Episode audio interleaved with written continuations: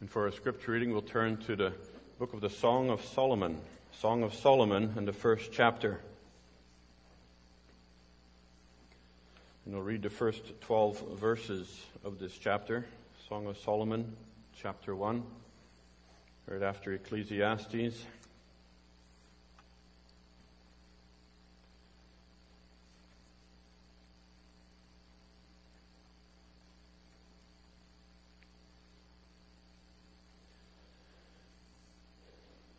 Song of Solomon, chapter 1.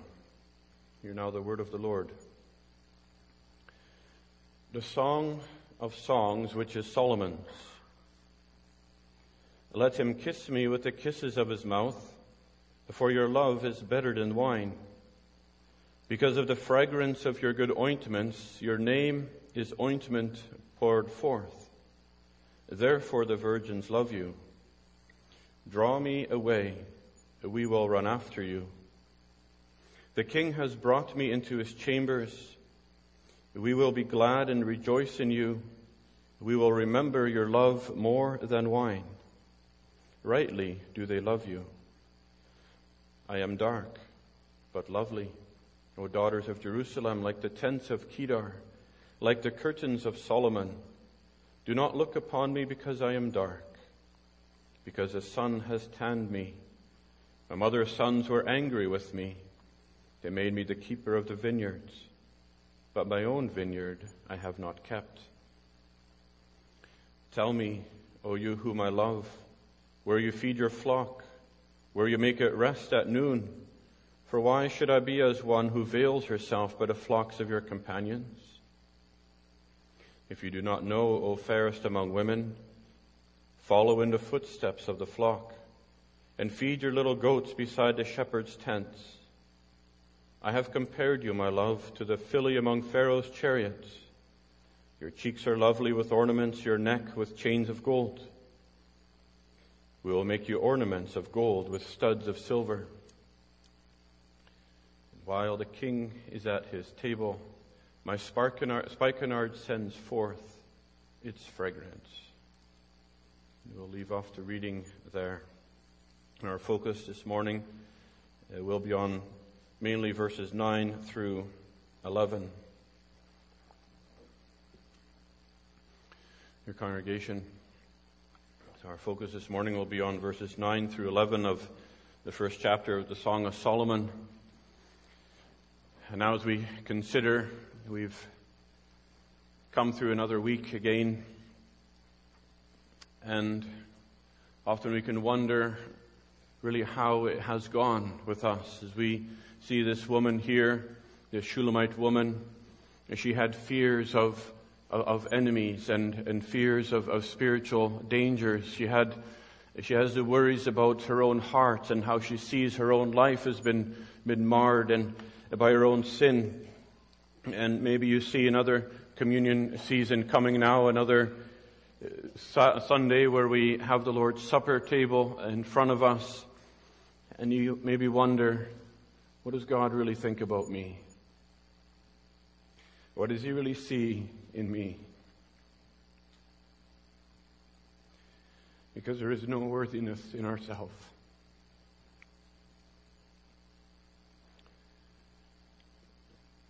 And you can feel sometimes so battle-weary as Christians. And yet there's that, like that Shulamite woman, there's that desire and that cry in your heart for God, who you know, you love, and you seek His favor, and you seek His help and blessing. And it is here specifically where the Lord shows who He is for His people, and where He shows precisely for those who feel so unworthy in themselves of who He is. And He comes to show His affection for His weary bride. And that's our theme for this morning, Christ's affection for His weary bride. And we see in verse 9 already how Christ shows His affection by comparing her to the most prized, to the most esteemed and valued possession that they had. In verse 9 it says, I have compared you, my love, to my filly among Pharaoh's chariots. Now the horses of Egypt were known as to be the best, the stateliest horses that the countries knew. Solomon himself had about 1,400 chariots and 12,000 horsemen, it says. And these most likely would have been imported from Egypt. And so here horses are a picture of strength. They're a picture of beauty. They were swift. They're full of enthusiasm. And they were fearless in battle. They're used both for war but also for the majestic grandeur of the king to parade in his chariot. And you can imagine that Pharaoh, who had the pick of all the horses, would have chosen the best of the best to pull his chariot. Now Christ says, I've compared you, my love, to my filly among Pharaoh's chariots. I've compared you to the one exceptional one, the best of the best of the best. You who here have come here this morning may be feeling battle weary. With another week has passed and you feel your sins have risen up against you. And you confess with this Shulamite woman in verse 5, I am dark but lovely, like the tents of Kedar. And she says to the others, do not look upon me because I'm dark. My own vineyard I have not kept. She's comparing herself to the dark tents that are made of goat's hair, which are often dark and black, and especially in the sun and the dust, they get very filthy, dirty, weathered. I'm black and darkened by the stain of my sin. I've not watched over my soul as I should have. I see so much sin still within me.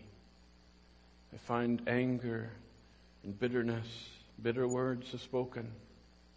I see lack of love to my children. I see impatience with others, even at work. I see a lack of zeal for the Lord, a lack of devotion to spend time with God. I see the busyness of my week and how much time I spent in everything else and yet never found hardly a moment to spend time with God. Maybe some of us here even quickly had to prepare Saturday night, remembering suddenly that it was the Lord's Supper the next day. You feel your sin, your blackness. I have not kept myself. On top of that, you've probably faced many questions or even disdain of other Christians. We know how hard it is in this world to live as a godly example. And so often we see unbelievers who live a more charitable life than we do. And this woman says in verse 5, I am dark, but lovely, O daughters of Jerusalem. Do not look upon me because I'm dark. Even other Christians can look on you with disdain. And the question is, why are you going around like that? Why are you going around so sad and troubled? Why does your life look like this? Why do you do that? They don't understand what you're going through. They don't understand the burdens of your heart. They cannot see any beauty that is hidden within. And they wonder, where's your happiness? And if you are a Christian, why are you not rejoicing?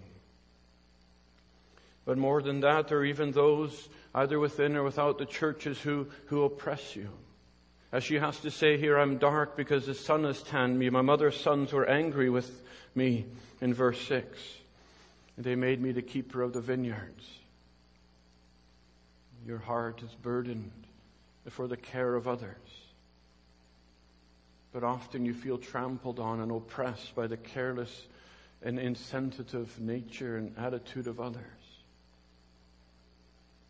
You see many others living in a careless and negligent life without a concern for their own soul or anyone else's. You live with a burdened heart for the souls of those who so easily turn away from God. You live with a burden for the young children who live in such a troubled world. And yet, despite what you think of yourself, or despite of what others think of you, God, here Christ says, He highly values you. I have compared you, He says, my love, to my filly among Pharaoh's chariots. And horses here then again were the picture of strength and of zeal.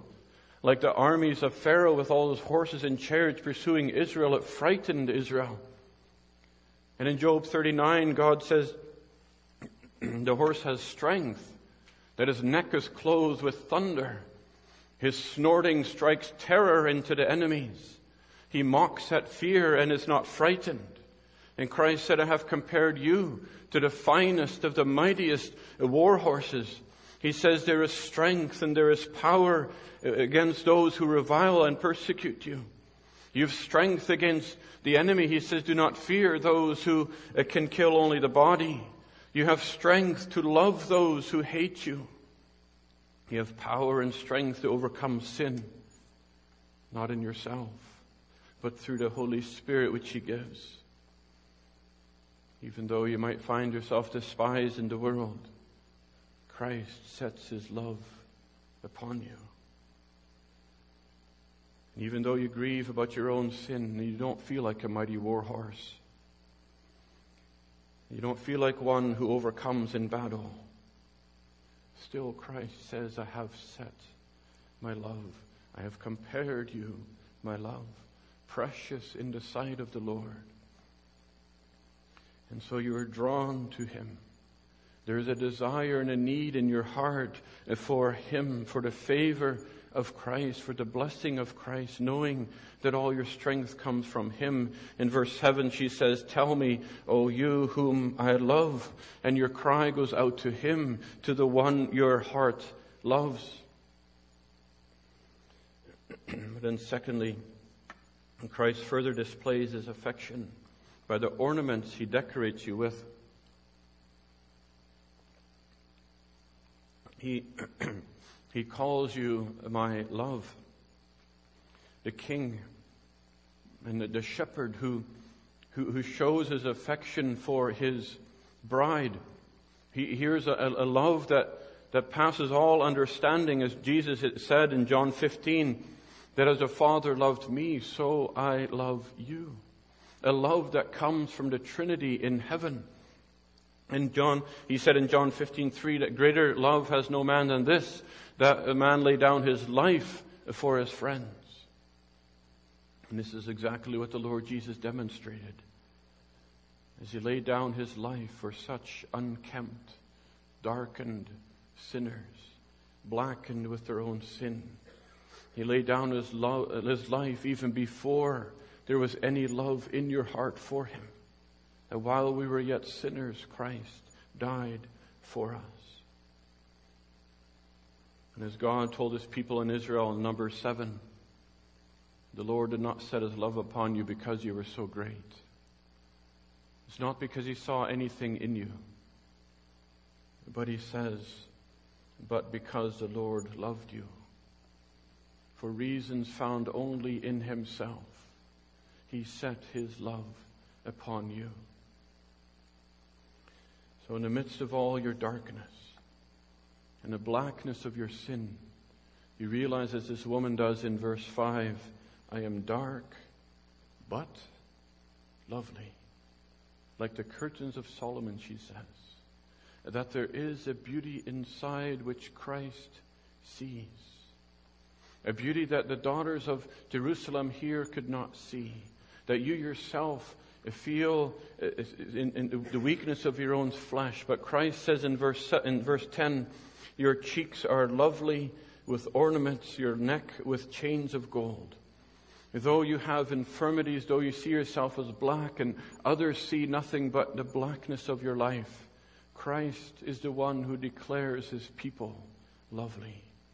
And this is the beauty of grace, the hidden beauty in the heart, that Christ has set His love upon you despite who you were. That Christ loves you not for who you were, but for whom he will make you, for his own name's sake.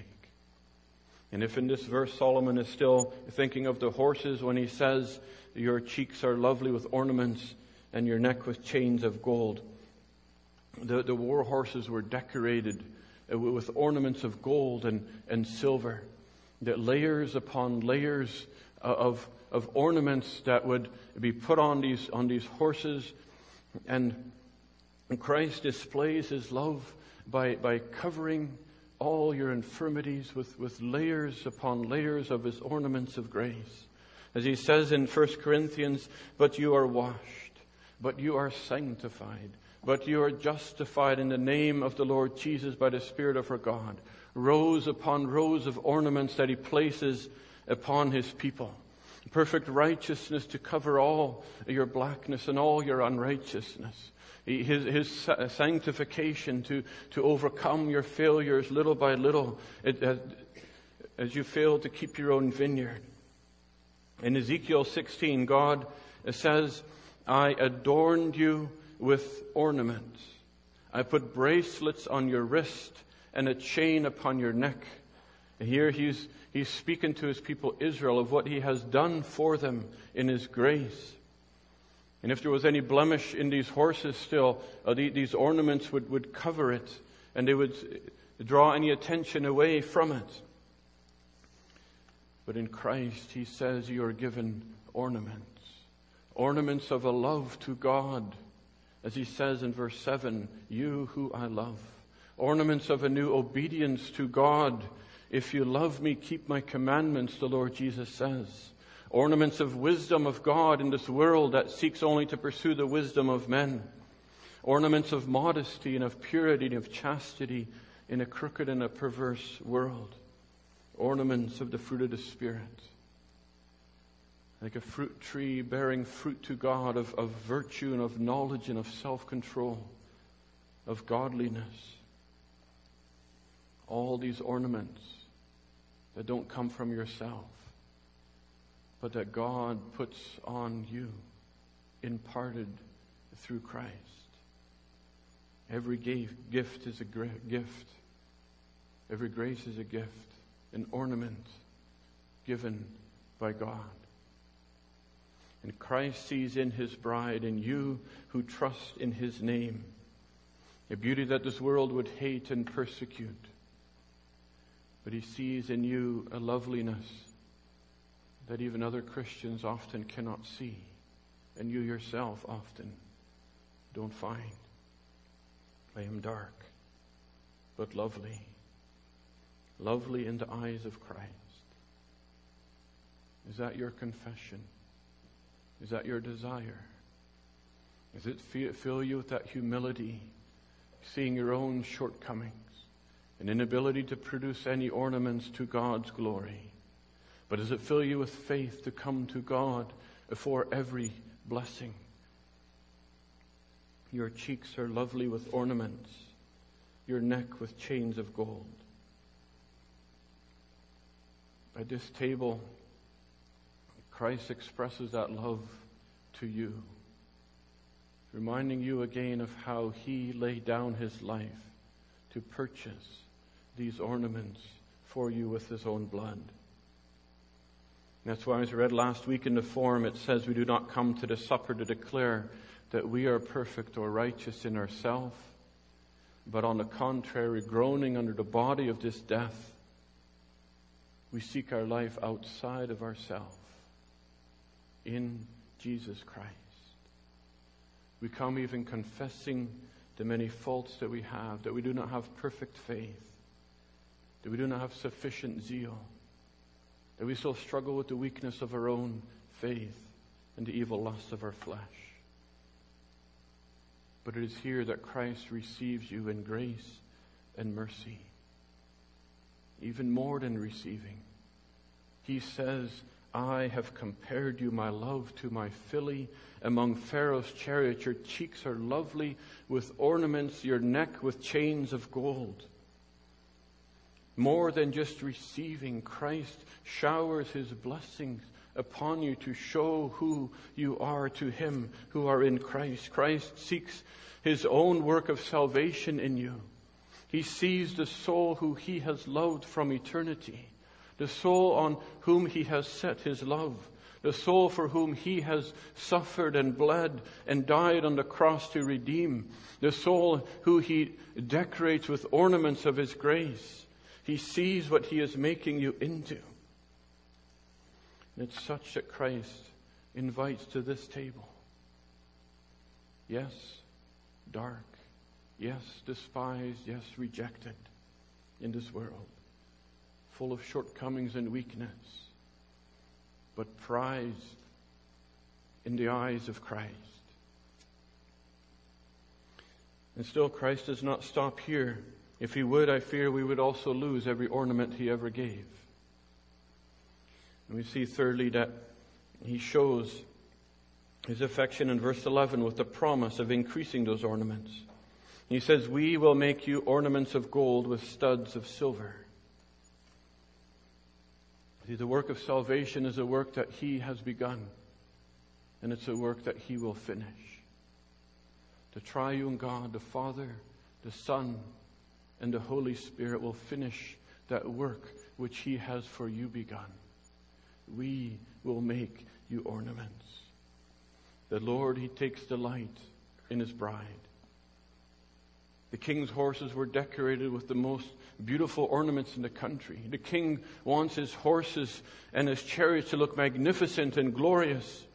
And Christ sees his bride, his love and delight. He sees in her value and beauty and magnificence and glory. And still you say, how? You come to this table and you say, don't look at me because I am black. But God says in Hosea 14, because I will heal their backslidings. I will love them freely, for mine anger is turned away from them. It is through the blood of the Lord Jesus Christ that God sets his love upon you, that his anger has been turned away from you because of that one sacrifice of Christ on the cross. He loves you freely because of the finished work of Jesus Christ. He will heal your backslidings, even of this past week, by his Holy Spirit for the sake of Christ, and he will draw you to himself. We will make you ornaments. No, it's not even just giving you ornaments, it's make. Because in Ephesians 2, he says, we are his workmanship, created in Christ Jesus for good works. He's the one who makes you what you are not in yourself and what you cannot produce ourselves. But it's God, through the power of his Holy Spirit, who makes his people to be what he needs them to be. And again, Ezekiel 16 says, I will put a beautiful crown on your head, that crown of righteousness, which the believers receive at conversion as their inheritance, but in eternity as their possession. As Paul says in 2 Timothy, that there's a crown of righteousness that the Lord, the righteous judge, will give to him. And so it's here at this table where Christ strengthens you, where he reminds you of what he has done for you and what he is continuing to do. Because he knows how prone we are to doubt and to fear and to see our shortcomings. And so he here promises to adorn you. And those who have come with such a hunger and with such a thirst for his grace will certainly be fed. His Holy Spirit is sent to indwell and sanctify you, so that one day Christ also can present you as his glorious and his holy church, without spot and without wrinkle, before his Father in heaven. And even though in this life we can be troubled by opposition or misunderstanding, we can feel our own darkness, we are still made to confess, I'm dark, but lovely. We walk in humility, saying, don't look upon me. There's nothing to see here, nothing in my life, no ornaments of the world to glitter here in the sun, nothing to dazzle the spectators as I walk by in this world. But in the eyes of Christ, you know you shine. Your cheeks are lovely with ornaments, your neck and with chains of gold. And one day you can be presented before God with rows upon rows of ornaments to Christ as that perfect bride. Is that what you need today? Is that what you need, weary bride of Christ? Does your heart say, tell me where I can find the one who my soul loves? Well, it is here, even at this table, where Christ delights to meet his bride, his people who often are oppressed and troubled. Come to receive of Christ, even as the psalmist says, I will take of the cup of salvation and call upon the name of the Lord. Come in with humility, come with faith, with a hunger and a thirst in what Christ alone can provide for your soul. Amen.